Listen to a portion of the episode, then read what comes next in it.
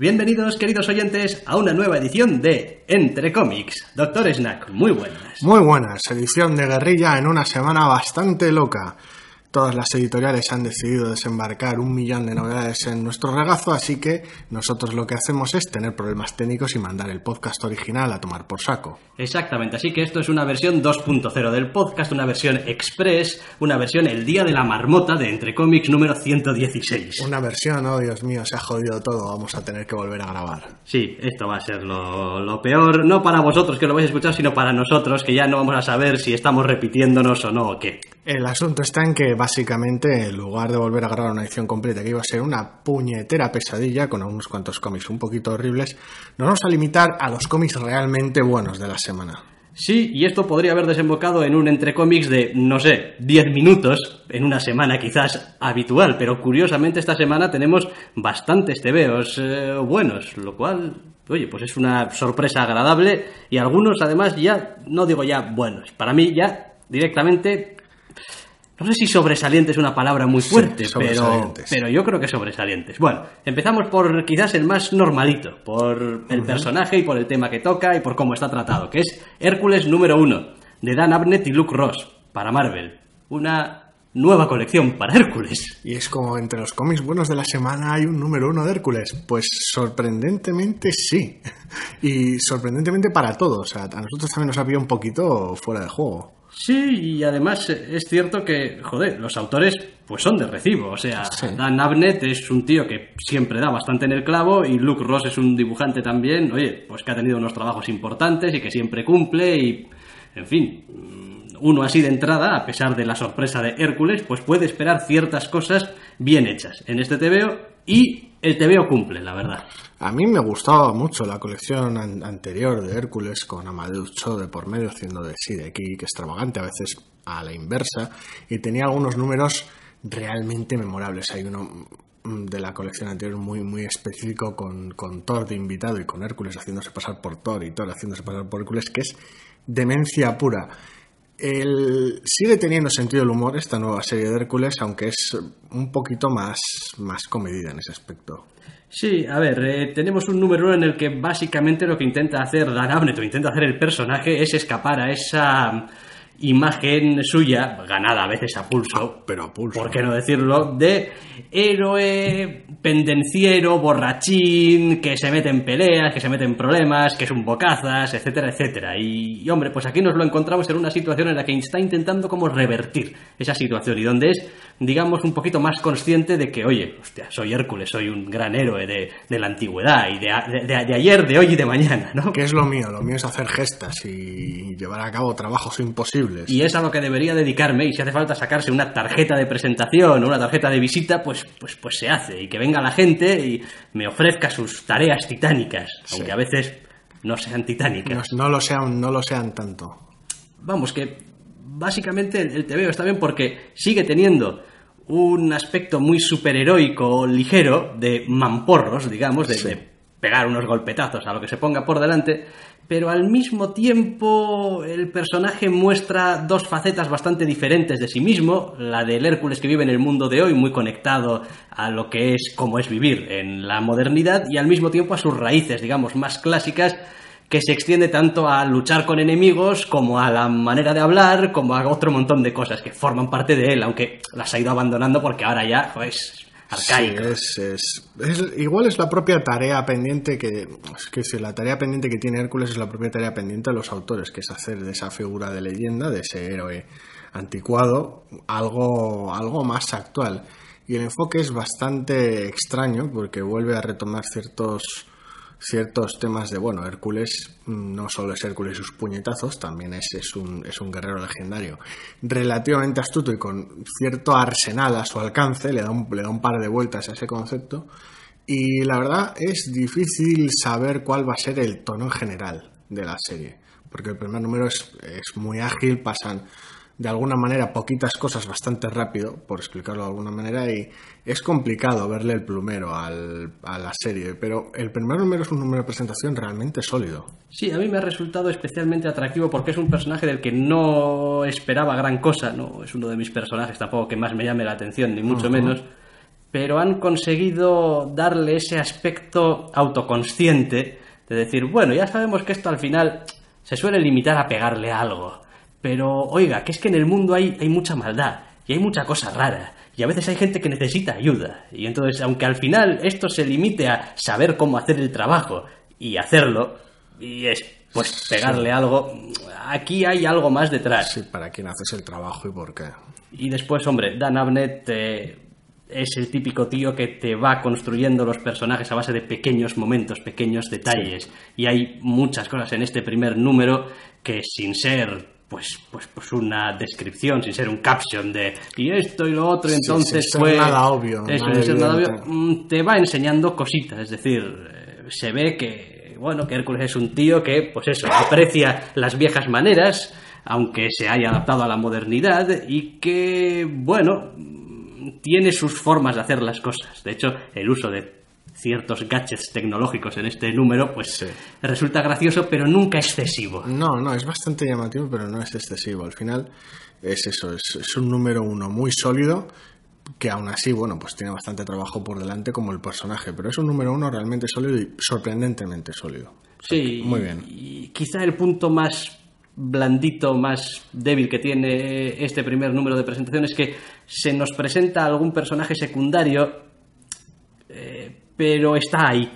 Sí. sin más, y no se sabe muy bien a qué responde. No hay- tiempo tampoco. no hay tiempo para nada. Es como, nada. pues sí, aquí con Hércules vive este otro señor, que bueno, pues como es otro héroe de leyenda y tal, y pues tampoco te vamos a molestar demasiado con quién es o de dónde viene o tal, pero no está muy claro tampoco habrá cuál va a ser el papel. Ya habrá tiempo para desarrollar por qué está viviendo todo tirado en el sofá, en el sofá de Hércules. Pero está bien, es, es, es muy divertido de leer, es muy sencillo de leerse. Quiero decir, el. TVO en sí mismo tiene muy buen ritmo. eh, Pobre Gilgamesh, Lo qué sigues muy caído. fácil, ya sí, no sé. Pues, eh, Ya veremos, Sí. ya veremos. Es realmente una colección muy, muy interesante y muy llamativa.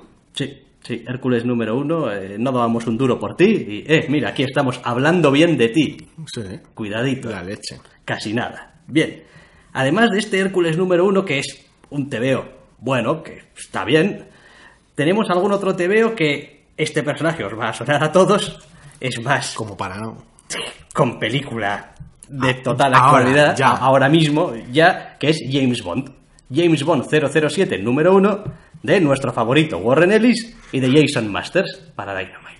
¿Para qué negar las cosas? Warren Es decir, Ellis, pues sí, lo sí, que hay es lo que hay. Es Es decir, amor. hay autores que nos gustan y hay autores que, pues cada vez que salen, pues, pues no es que nos gusten, es que nos tiramos como pirañas. Hay que leer lo suyo. Luego ya veremos qué tal está, pero. Eso es. Pues James Bond 007, número uno, es una de las obras más curiosas e interesantes de las que le, le hemos leído bastante a Warren Ellis últimamente. Eh, sí. le hemos leído un- Hace una o dos semanas que salió su Karnak. No hace mucho terminó el primer volumen de Injection con el número 5 y Trace sigue en marcha. Exactamente. Y yo creo que aquí Warren Ellis hace un trabajo muy bueno. Hombre, a ver, lo comentábamos ya ayer en ese En podcast. esa grabación que explotó. Eh, lo Déjala de- ir, déjala ir. Sí, no, no puedo, soy así, me va a llevar un tiempo. Eh, destila un poquito el personaje, a sus Sí. esencias. Más que destilar, quiero decir, se centra en tres o cuatro aspectos fundamentales del personaje y el resto deja que sus diálogos afilados de maldito de bastardo pues hagan el resto.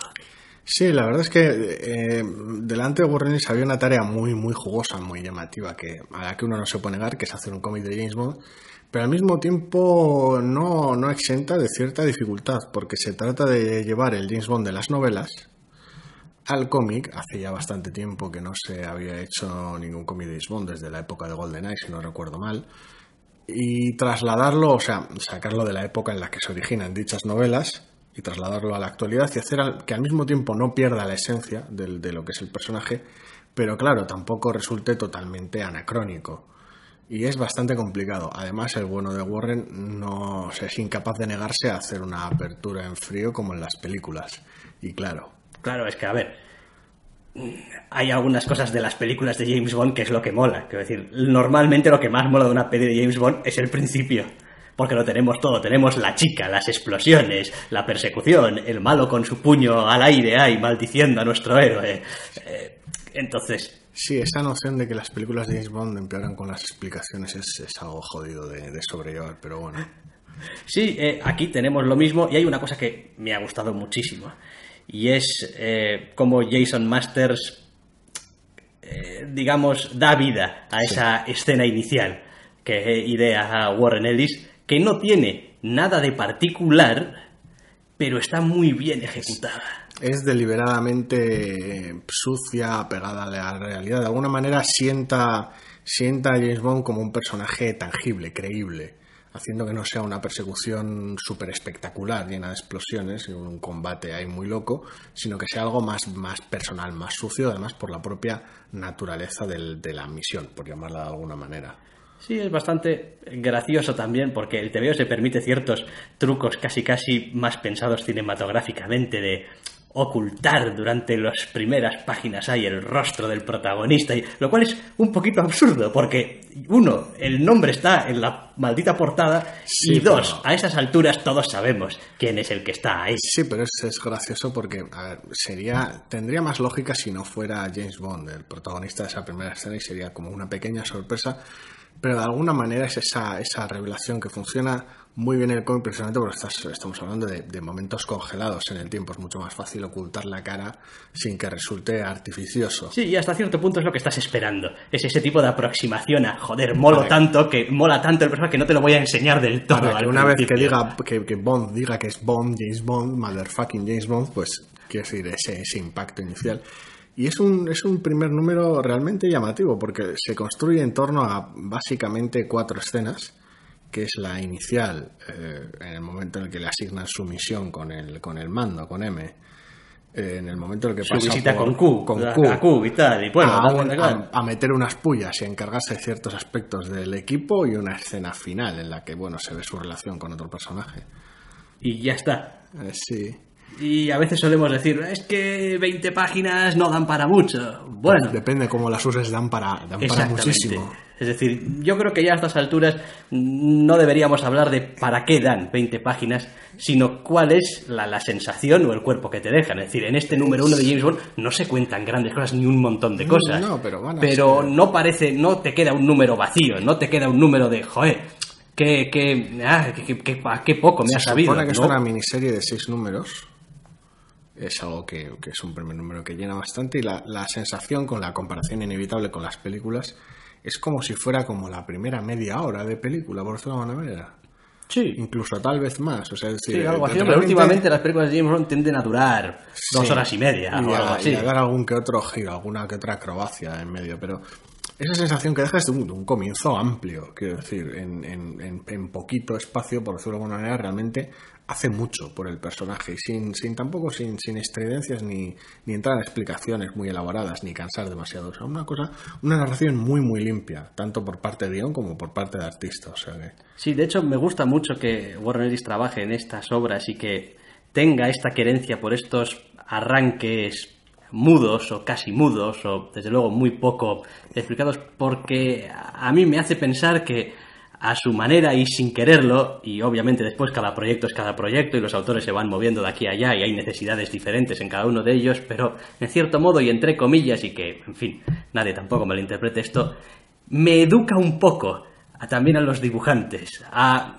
no a los dibujantes en el sentido de que, ah, es que los dibujantes mm, le, le encantan que le llene de palabras sus viñetas, sino en el sentido de decir, oiga, yo he hecho también otros trabajos en los que no hacía falta tanta mierda para contar la historia, quiero decir, y el dibujo es una parte importante también. hombre, Y por lo tanto, es que la historia la cuentan entre los dos. Entonces, Claro, claro, esa- pero esa digo, pero yo me de- imagino a muchos de los autores que, que han trabajado con Warren Ellis en algún momento, de algún trabajo futuro, con algún otro colaborador, diciendo, oye tío, ¿no crees que esto podemos contarlo? O sea, quiero decir, que puedo contarlo yo también. Es como, ya me hago cargo, o sea, A ver, lo que hace falta, lo que hace falta es que esos, es que esos dibujantes le digan lo mismo a Remender y que se calle la boca realmente, porque- la flexibilidad de Warren Ellis a ese respecto no, no, no suele dar ningún problema. no, no, porque cuando hace falta llenarlo todo de, de- de palabrería y hace. explicaciones y tal, lo hace también. Hombre, no es Bendis, No.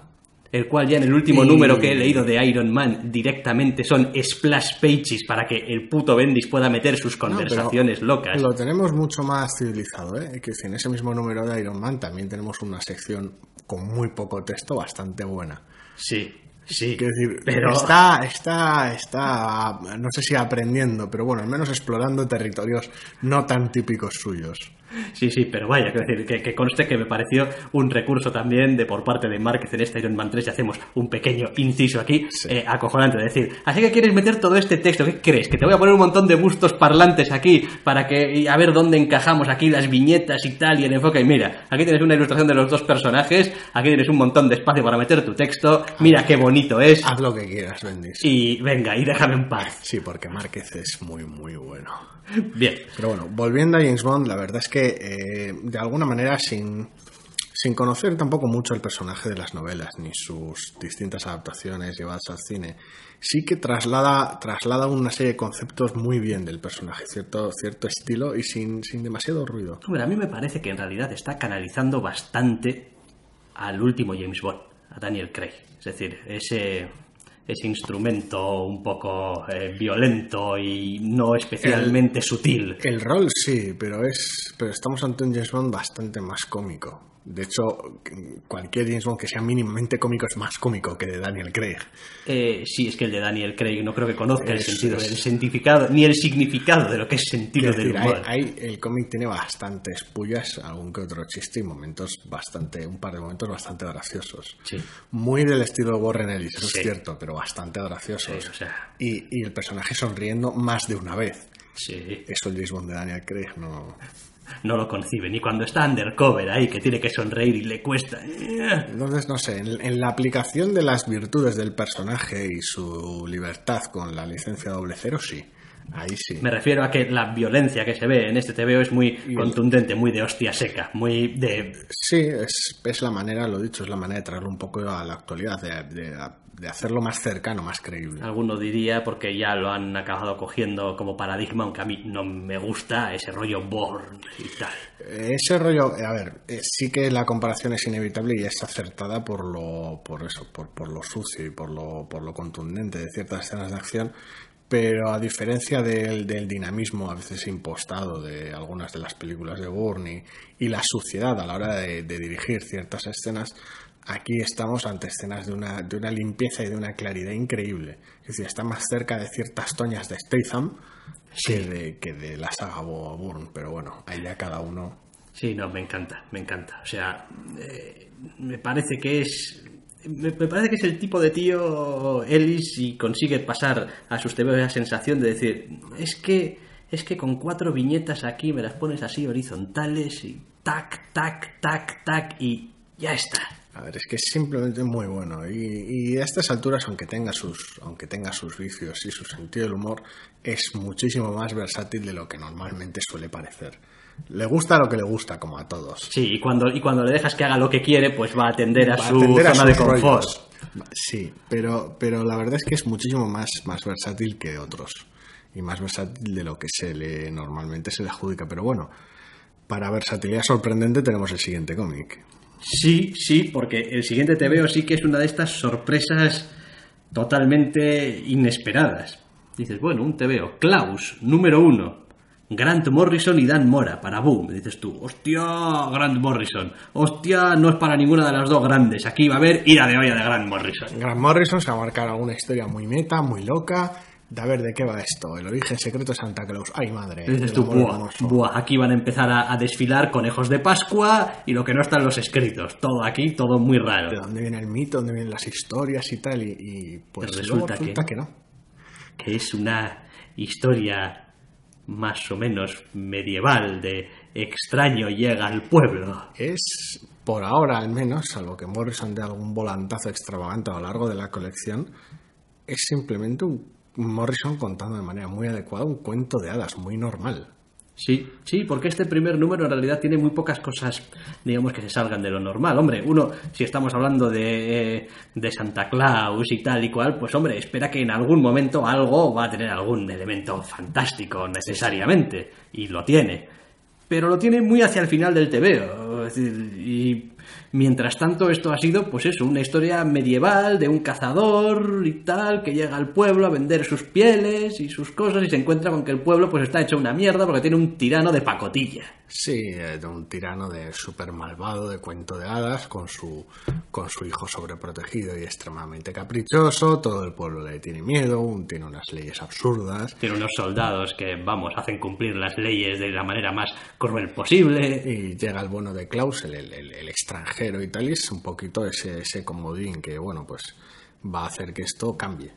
Sí, ya no es solamente además que la historia sea, digamos, mm, sorprendentemente mundana, es que el dibujo incluso eh, que uno podría esperar, buah, Morrison, aquí esto va a estar, va, a, aprovechar. va a aprovechar para... No, es súper limpio, es súper diáfano, con, con, con colores claritos, optimista. Dan Mora está realmente hacia el final. Además, tiene algunos momentos, tiene algunos momentos interesantes que rozan muy, muy, muy, muy, muy por encima la caricatura. Un momento casi cómico. en, este, en este especie de cuento de hadas un poquito oscuro. Entonces es, es muy curioso, principalmente por eso, porque está bien hecho, eh, no, está muy bien contado, que nadie se lleve a engaño. ¿eh? El está muy bien contado. Está tan bien contado que, sorprende, pero la, la, sorpresa real es que Morrison no esté descontrolado, no esté, no esté, vamos. Sí, quiero decir, esto es lo que puede escribir Morrison cuando no le da el cuarto de hora, su cuarto de hora habitual. Es como es un guionista súper sólido que tiene las ideas muy claras, que, que sabe guionizar como el que más, un TV, o sea, a este señor no le vas a pillar con una eh, con un principio en falso, con unos eh, con unos mm. diálogos Nadie mal va a cogidos. el talento de Morrison a estas alturas. O sea, no. Sorprende esa normalidad, al menos por ahora, en este TVO. Sí, la verdad es que es bastante comedido. Y... A ver, a mí me encanta el Morrison muy loco, muy, muy desatado, pero sí que es cierto que últimamente casi parecía repetirse. Sí, sí y bueno, pues esto es un poco como alguna vez hemos dicho, a ver qué Mark Millar nos ha tocado, ¿no? Si el malo o el bueno. Aquí ya no hay el loco o el, o el no loco. Aquí con Mark Millar es el bueno o, el malo. Y de vez en cuando decimos, no, este es el Mark Millar, bueno, este es el Mark Millar que, coño, se toma un poco en serio la historia y tal y cual. no pues, es una chiriota storyboard para vender los derechos a Hollywood. Pues este es el Grant Morrison comedido, que es tan bueno como el Grant Morrison loco, solamente que uno lee su TVO y no dice, joder, qué cosa más loca estoy leyendo. Sí, porque el, el TVO está, está muy bien hecho. La, la única pega que tiene, los únicos problemas que puede tener el TVO realmente son, por un lado, ese miedo a, no, aquí Morrison se lo está guardando en algún momento aquí se va, se va a liar muy loca que te hace leer con cierta incomodidad y por el otro lado el, concepto de no creo que Morrison, no, no me creo que, que Morrison realmente esté siendo así de normal. Y, el mero hecho de que esperes de Morrison algo muy loco hace que el TVO parezca más mundano, más eh, repetitivo, más, más formulaico de lo que realmente es, porque no lo es tanto. Hombre, sí, que, sí que obra en lugares comunes. Eso te iba a decir, sí que es verdad que, hombre, si cambias algunas cosas, pues, pues esto casi podría ser la típica historia de western. Sí. Extraño, llega al pueblo, directamente va a la taberna. Es decir, hombre, tiene. Está claro que no es lo más original del mundo. Pero yo creo que, que está hecho también muy adrede, precisamente por lo no sé hasta qué punto, pero más extravagante o raro que se va a ir volviendo por la propia naturaleza de la historia que está contando. Oiga, quiero decir, si ese es Santa Claus de verdad, no puede ser toda la historia un cazador normal. En algún momento va a haber algo raro. Y este primer número ya nos deja algunos visos de es que aquí algo va a pasar. Sí, bueno, en algún momento se tiene que convertir en alguien que reparte juguetes por todo el mundo en una sola noche, sí. Entonces, quiero decir por, un momento cuando has dicho que reparte, he dicho unas hostias como panes, dices. También es, también es bastante posible que suceda así. Sí, creo que vas a repartir de todos los colores a, lo largo de la miniserie. Entonces ya, ya, ya veremos, pero quiero decir, la, la primera sensación es de desconcierto, es decir, Morrison, realmente estás haciendo esto, pero luego lo que queda atrás es un cómic muy, muy sólido y bastante curioso. Sí, sí. No, está, está muy bien. Este es de los tebeos de Morrison, que digo, no, este, este te lo guardo, este, este me lo guardo, que, que el nombre de la colección, que cuando salga el siguiente número quiero seguir leyendo. De cabeza. Que esto está muy bien montado, que esto está Todavía no he dicho la palabra, creo. Esta vez, enjundia. Esto tiene enjundia. Enjundia, sí. En este caso, en el podcast de hoy, todo realmente merece la pena. Sí, así es mucho más fácil hacer Así los podcasts. Sí, todos son loas y cosas buenas. Todos son, todos son y- cómics fabulosos. sí. Exactamente, no tienes que hablar de algunas de las cosas que han salido esta semana. También novedades. Bueno, vamos a acabar hablando del que por orden alfabético ha caído en el último TVO del que vamos a hablar esta semana, pero que es también sin duda, yo creo, el mejor de la semana. Es brutal. No ya porque sea un... Bueno, vamos a decir primero el título. Sí. Monstres número uno. Quiero decir, yo si hoy no hubiese tenido que, ya sabéis, pues ir a trabajar y pues desayunar, ducharme, es decir, el tipo de cosas que hace una persona normal, habría hecho un cartel enorme de estos de Jobo, de con Monstres es la vida, y hubiese salido a la calle diciendo Monstres es la vida. se acerca, este cómic. O sea, de, de- de hecho, o sea, me he sentido eh, casi casi impelido a ir a Twitter a decir, es que Monstres es la leche, pero he dicho, no, no seas cansino. ¿No? Pero Bueno, es, el podcast en cierta medida es nosotros vestidos de hobo en la comodidad de, de nu- Sí. de- de nuestro, de nuestro estudio de grabación diciendo que, que, bueno, pues esto es la vida y esto no. sí, también es cierto. No nos metemos ya en que, que el fin se acerque y tal, pero Monstres número uno de Marjorie Liu y Sana Takeda, otra colección para Image, ay, mi y el gran triunfo de este TVO, además de estar muy bien, es la construcción del mundo. El, el- el world building. El cómo de la absolutamente nada, al cabo de 60 páginas acojonantes de TVO, has dado vida de manera coherente, de manera totalmente creíble, un nuevo mundo de fantasía, de la nada. Es, es de alguna manera es un, es un gran ejemplo de lo que es hacer o de lo que debería ser hacer cómic muchas veces hoy en día. Quiero decir, por un lado no se constriñe a un formato de 24 páginas, emplea el, el espacio que necesita para contar la O historia de este primer 32, número. vaya, que sería el otro Sí. estándar. En este caso utiliza las páginas que creen necesarias y es casi la sensación que deja al final es casi de, de número unitario, de número cerrado. Es decir, es, es una historia contenida que va a continuar, pero Está claro también que parte del impacto inicial, del atractivo inicial, está en Sana Takeda. Sí. En el dibujo, Sí. en, en el aspecto visual, en ese acabado totalmente, para mí, para mí, aunque es totalmente unitario y coherente en sí mismo, eh, yo le veía cosas y decía, es que me estás mezclando unas cosas loquísimas. Es como, parece que la ambientación, la atmósfera del TV, o sea, así como muy de álbum europeo de fantasía, pero luego miro los rostros de los personajes y casi, casi parece que podrían estar sacados de un manga, aunque obviamente hay diferencias. Eh, y en cuanto a la historia, parece una historia muy, muy personal al final. Sí, Mario Liu habla un poquito al final del cómic de la de parte de la inspiración de la historia y sí que sí que es personal de alguna de alguna manera bastante curiosa. El caso es que tenemos lo dicho, una, una el estilo de Sana Takeda es realmente una combinación de, de un montón de cosas que en este caso está muy depurada porque ya la hemos visto dibujar muchas cosas y en este caso realmente hay, hay muchas, muchas, muchas horas detrás de este cómic. El nivel de detalle es espectacular. El color en ocasiones de, fondos de acuarela es espeso, es una maravilla. Entonces el, el- el impacto por página está muy bien porque además no ya solo cuenta la historia, sino que recrea todo un mundo sin tener que añadir explicación alguna. Sí, porque te montas en marcha, eh, hay un montón de, bueno, referencias a cosas de las que realmente no tenemos conocimiento, pero o no es importante para entender la historia, o el contexto nos va a decir más o menos de qué estamos hablando, y después es verdad que en el fondo, fondo, fondo, hay una serie de historia, hay una historia muy, universal, hay unos, una historia no, hay unos temas muy universales, quiero decir. Eh, estamos hablando de eh, la guerra, estamos hablando de la esclavitud, estamos hablando de la crueldad, estamos hablando de la libertad, estamos hablando de la familia, Venganza. venganza. Es decir, son temas muy universales que están todos metidos aquí en la historia y pues que hacen obviamente mucho más En general, en general todo el todo el cómic es una maravilla de principio a fin y es una es, es una experiencia que va creciendo y que y que el impacto que deja es formidable, es un cómic absolutamente recomendable. Pero buena parte del, del, del trabajo que hace, buena parte del, del, del truco, por decirlo de alguna manera, de esa, de esa maravilla que hace para sacar el, el- el conejo de la chistera, está en sus primeras seis páginas. Quiero decir, es, es increíble cómo sus primeras seis páginas a través de eh, lo que sucede, que bueno, es una venta de esclavos, tampoco es spoiler alguno, es directamente la primera escena del cómic en la primera página.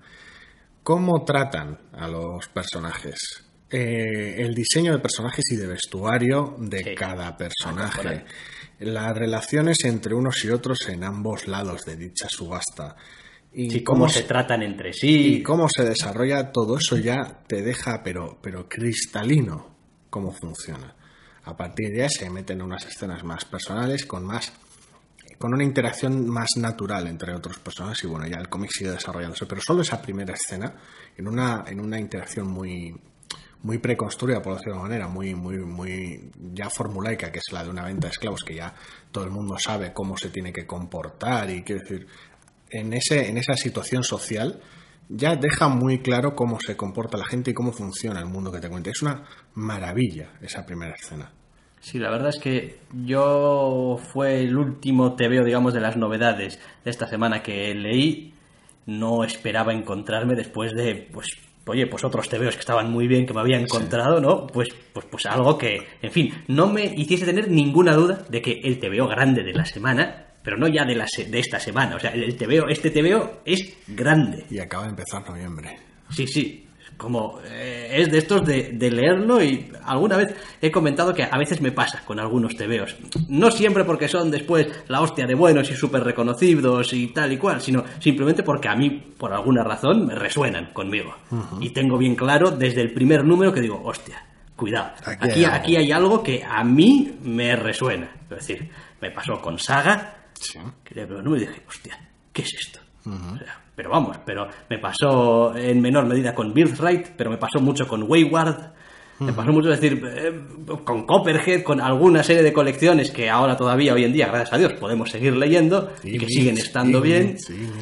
Eh, sí, hombre, yo creo que al final eso es un poco inevitable, porque yo creo que a estas alturas uno, uno acude a Marvel o a DC a buscar esos personajes que le gustan de su infancia o de su tal, pero las historias que de verdad se le quedan uno en el corazoncito, salvo contadas excepciones, tienden a ser Historias de relatos de autor. Sí, yo creo que sí. Y aquí hay un una pedazo de historia contada, no está exenta de sus problemas. Es decir, tiene sus cosas. El- Es, el es TVO. bastante complicada. En Porque- algunos aspectos es, es complicada. Eh, no en el sentido en el que es difícil de seguir realmente, pero a veces se guarda ciertas cartas en la manga, eh, juega al despiste un par de veces, no de manera tramposa, pero juega al despiste un par de veces, tiene, tiene un flashback, eh, bueno, un par de flashbacks por peli, entonces, quiero decir, la historia, aunque tiene el espacio necesario para respirar, sí que tiene un par de giros y un par de vericuetos interesantes. Sí, bueno, y aún así, pues bueno, yo no creo en el TVO perfecto. Por lo tanto, pues todos los TVOs tienen algo. A todos los TVOs se les puede escapar una línea de diálogo un poco así, un dibujo un poco asado, un algo, algo siempre te puede pasar. No pasa nada. No importa, quiero decir, lo que importa es la experiencia, lo que importa es que terminas de leerte las sesenta y tantas páginas que tiene y dices tú, madre mía, "Joder". esto es la hostia y, lo- pedazo de cómic, y- sí. y- y quiero más. Esa, esa, esa sensación que deja el uno de Saga o esa sensación que deja el, el uno de, de Private Eye. Sí. Es decir, hostia puta. Ese, Esto es enorme. Es decir, esto aquí hay algo, pues como decimos, después igual, pues alguno de vosotros lee el TVO y pues tampoco le Le parece demasiado largo. Eso es como, bueno, pues, decir, cansa un poco, o el veremos. dibujo este, el, el estilo este de dibujo que han No elegido, conecta, no me acaba veremos- de parecer, es un poco tal. frío igual, o... Ya veremos qué tal funciona el número 2. Que si luego igual el desarrollo no es tan bueno como en este primer número. Sí, exactamente, eso Ya puede veremos. pasar también. Ya veremos, pero a nosotros nos ha dejado el número 1 muy, muy enamorados. Es que es que es acojonante. Es, es, es, es el tipo de TVO que, en fin, o sea, todavía llevo todo el día desde ayer que lo leí hasta hoy, todavía sigo dándole vueltas al maldito TVO. Es como sigue estando como una presencia ahí en el fondo de mi mente, no como nada concreto, no por tampoco ninguna escena, no sé qué, decir, porque no es un TVO en ese sentido tampoco de... Tiene sus cosas, tiene, momentos de impacto, pero no depende de solo de eso. Pero no es lo que yo recuerdo, o no es la sensación que me ha dejado a mí de, ah, qué momentazos tiene este TVO. No, no, la sensación que tengo es como, joder, me he leído un tebeazo y no, no recuerdo ni traigo a la memoria ninguna cosa concreta del tebeo, sino la sensación general de joder con el tebeo, ¿no?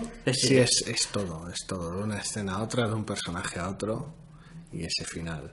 Y en fin, lo comentábamos eh, un poco también ayer, yo lo decía, hacer comparaciones son odiosas y en general no, no nos gusta, tampoco ponemos puntuaciones, que no se trata de eso, pero sí que es verdad que, joder, cojo otros tebeos que han estado bien de semanas anteriores y digo, hostia, pues es verdad que este tebeo estaba bien, pero lo pongo aquí al lado de este otro y, es que lo empequeñece, o sea, es decir, sin hacer de menos al, otro, a los otros tebeos o al otro tebeo que estaba bien y estaba bien llevado y, me gustó y estaba bien, pero pero miro a este otro y es como es como si hubiese una especie de línea invisible que los separa. Tiene algo especial. Eso Tiene algo especial, es, es, lo que hablabas antes, es como de alguna manera, de alguna manera no solo está muy bien hecho, a todos los niveles, sino que además conectas con él de una manera. Y, ese, esa experiencia extra en número de páginas, por decirlo de hace que si el, si, el, si, el impacto es negativo, pues a alguien se le puede hacer largo. Pero si es positivo, el, el, bocado de cómic que te llevas y el, el pozo que dejas es monstruoso, es enorme. yo creo que este veo de este veo se va a hablar mucho. Es decir, todavía con un, con un solo número es complicado, más allá de, pues ha tenido un arranque prometedor. Por y tal largo que sea es complicado, pero yo la verdad es que no. no pero me parece que aquí además tenemos a un par de autoras muy comprometidas con el eh, proyecto. Sí, sí, la verdad es que sí. Igual, es, un, placer verlas funcionar porque el, el TVO da la sensación mucho más que otros de realmente de, de, de, de compenetración, de trabajo completo. Yo, yo, entre comillas, no me suele gustar hacerlo antes de tiempo, entre comillas, casi, casi tiene uno su lista mental de lo mejor del año cerrada, y luego viene un cómic como este y te jode la vida. Sí, sí, sí. Pero bueno, no va a ser, me, me da que no va a ser el único que va a joder dicha lista, porque hay algo, ciertas novedades en el horizonte antes de que acabe el año que bueno. ¿Ah, sí? Bueno, novedades. Tiene que continuar Pretty Deadly. Sí, es que de Pretty Deathly he de decir que yo acabé decidiendo que lo iba a seguir en castellano. Sí. Sí. No, no conseguía disfrutar como, como debiera. Decir, o sea, mi nivel de inglés es el que es, está bien. Es, decir, puedo leer, entiendo las palabras y tal y cual. Pero es verdad que yo me encontré con en el primer volumen con unas ciertas dificultades, no para entender el significado, sino para valorar un poquito el sentido de cómo estaba escrito. ¿no? Bueno, a veces es una cuestión también de ritmo. Si uno no tiene facilidad con, con también dependiendo de la, la prosa que utilice una obra u otra, pues eh, uno va más despacio eso afecta al ritmo de disfrute del TVO. Por eso, entonces, bueno, pues eh, de hecho, del primer volumen leí un par de números y dije, vale, bien, esto, está, esto está bien, me lo leeré cuando salga, cuando lo editen en castellano. Sí, no, no, no fue mi caso y no, no va a ser mi caso. Con lo cual, hombre, obviamente al primer número del segundo volumen le voy a dar un tiento. Y bueno, dependiendo también de cómo sea ese primer tiento, pues igual, pues ni esperar a la traducción ni mierda, ya automáticamente para adelante. Pero, en fin, no, la verdad es que muy bien, muy bien. Es, es muy grato casi uno cuando da prematuramente y de manera totalmente equivocada el año por cerrado empieza a ver turrones en los supermercados y empieza a hacer ya su... Horrible, o sea, a principios de noviembre, es como nos quieren cebar, o sea, nos, nos, tienen que llevar a algún sitio a sacrificarnos. Uno, uno empieza casi a veces de manera inconsciente a hacer un poquito esas listas de, bueno, dentro de unas semanas habrá que grabar algo con lo más destacado del año y tal. Empieza a hacerse uno sus cábalas en la mente y viene un cómic como Monstres y dice, ¡pum! Aquí estoy yo. Aquí no tengo claro si deseo que antes de que hagamos esa, esa lista saquen otro o no. Porque si ese segundo número es, digamos, peor o desmerece este arranque, mm, no, pues sé, no sé la periodicidad que tendrá. Va a dejar esa sensación de... Dependerá del trabajo que lleven adelantado, porque... Pero vaya, en cualquier caso, o sea, es un TVO recomendabilísimo. Sí. Monstres, joder. Es, es te veo nivel. Vamos a volver a grabar el podcast aunque haya explotado solo para poder recomendarlo. Sí. Sí, porque, esperar una semana. Porque, porque yo realmente sentía que, o sea, estamos aquí todas las semanas hablando y a veces dando, dando pábulo y dando bombo y platillo a TVOs que, pues, pues sin más, pues son los que han salido y son las No. novedades y no están Cuando está bien, está bien y cuando no, no, tampoco. Ya, pero bueno, sin más, y es como, joder, y esta semana que hemos tenido, pues, algunos tebeazos de muchísimo cuidado, y resulta que hay que esperar una semana y ya se mezclan con los de la semana que viene, y. No hay problema técnico que nos detenga. eh, bueno, no hables muy alto, por si acaso. Mientras, mientras haya tiempo y haya voluntad y haya posibilidad y tal, pues se hará lo que se pueda. Pero hasta ahí podemos llegar. Y de hecho, vamos a poner ya punto y final al podcast por esta semana. Eh, como decimos, la idea general era al menos hacer un poquito de justicia desde nuestro punto de vista estos cuatro TVOs que han estado bien esta semana. Ha habido más, eh, ha habido un montón. Quiero decir, ha habido un número uno de Deadpool, curiosamente no estaba tan mal. Pero sigue estando mal, un número uno de Drax entretenido pero montonero, unos Extraordinary X-Men número uno que les va a tocar recoger los, los platos rotos de Bendis, un Nova número uno sorprendentemente mundano para una colección que era bastante divertida, un Division 1 prometedor pero muy muy cansino y un Unfollow 1 interesante pero al cual le falta espacio para realmente desarrollar lo que quiere contar. Así, a grandes rasgos. Así, toma, Jeroba, que luego digan que eh, ni de compresive podcasting ni hostias. Aquí bien resumidito. Así a grandes rasgos, pero bueno, quiero decir, lo más destacado es de lo que ya hemos hablado y son realmente unos pedazos de cómics. Pues aquí lo dejamos y como siempre quedáis invitados, si así lo queréis, a escucharnos la semana que viene. Hasta la semana que viene.